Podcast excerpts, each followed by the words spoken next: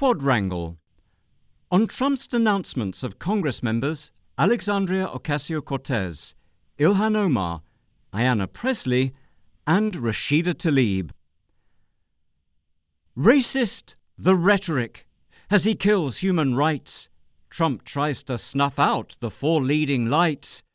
Alexandria, Rashida, Ayanna, Ilhan, with tweets to go back to where they began, to shithole countries and crime-infested places, the man of lawlessness, despising dark races.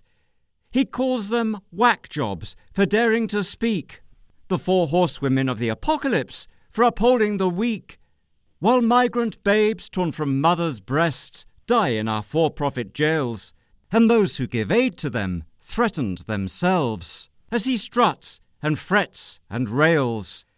Progressive congresswomen, magnificent squad, press on in spite of the taunts.